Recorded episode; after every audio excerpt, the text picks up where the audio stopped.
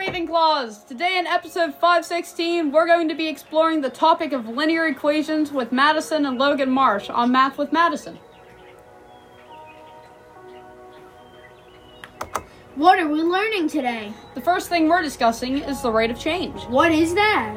This is the slope on a graph and the increase or decrease of the equation, a ratio that shows how one variable changes with respect to another. This creates the straight line that we're looking for, because the slope never changes in the middle of a linear function. Every point will be the same distance from each other. How would you write that? When looking for the slope, you write it as a fraction, rise over run. Rise is the vertical change between two points, and run is the horizontal change. When two points are displayed on a line, count the places between them. When counting up or down, put that number as the bottom number, or the run. When counting to the left or right, that will be your top number, the rise. When dealing with a linear function, we have to understand what we're looking for on a graph. In contrast to an exponential function, a graph to linear function is a straight line that goes on forever. How do we graph it? Well, you can use three equations y equals mx plus b, ax plus b, y equals c, and m equals y2 over y1 uh, over x2 minus x1. We'll be discussing them individually, so y equals mx plus b is our first discussion. m is our slope, so that is where the rise and run will be put. b is the y intercept, or the y value on a graph. Then what does the y stand for? y is only there to tell what the function is equal to, it is merely there to create the equation. Then what does the x do? X usually stands for the amount of something, either the cost of an item or the amount of time it takes. What does b stand for then? B is usually the imi- initial amount of the question, or fee, per se. Okay then. What else is there to know about this formula? It's called slope intercept form. All of the forms are used, but this one is the most common. The form of the straight line that we want, either negative, positive, undefined, or zero. Huh? Huh? What? What? What are negative, positive, undefined, and zero? undefined. They're written the they're the way the straight line is angled. Negative is when the line starts from the top left region of the coordinate plane and goes down. Positive starts top right. Zero is a horizontal line. Undefined is a vertical line. What? Why are they important? If someone asks, you can tell them. I don't know. what was the next formula? Standard form, or ax plus by equals c. And what do the letters stand for? Well, the variables or letters stand for the same thing. You have to solve for y. And how do you do that? When solving standard form, you have to get y by itself. For example, we have an equation written like this 2x plus y equals 3. 3 is already on the right side, we just need 2x to transfer over. How do we do that? Would you divide? Not quite. You would only divide if y has a coefficient, a number before a variable. Then subtract?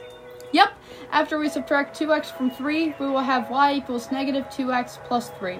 Do you remember our slope intercept form? Hmm, is it y equals mx plus 2? No. Try again. y equals mx plus b. Correct. And So two over one, uh, negative two over one is our slope, and three is our y value, or our starting point. Want to try another equation? No, not really. okay, we'll move on to vertical and horizontal lines. Didn't we already do those? Technically, yes, but they have their own section as well. It's pretty simple. Where would you put y equals four? Up 4 from the origin or 0, 0. Which way is the line going? Is it going up and down? Nope, it would go left and right, so it takes up the value of y at that line. Weird. What would x equals negative 2 be? It would be placed two to the left, and it would be a horizontal line. Really? Yep, any x value is drawn as a horizontal line, and y is a vertical line. This is where the zero and undefined questions would appear. For an example, what type of slope is x equals negative 2? Zero or undefined? Uh, it would be undefined because it's horizontal. Correct. What happened to the third question, equation? Uh, that one is long, but we'll go over it for a moment. You'll be given two ordered pairs, and then you find the values. The first we- given pair would be x1 and y1. x2 and y2 is the second given pair. You put them in the formula y2 minus y1 over x2 minus x1, then you work it out. Is that the end yet? Almost. There's one really quick thing we have to discuss first. Two items being compared. Huh?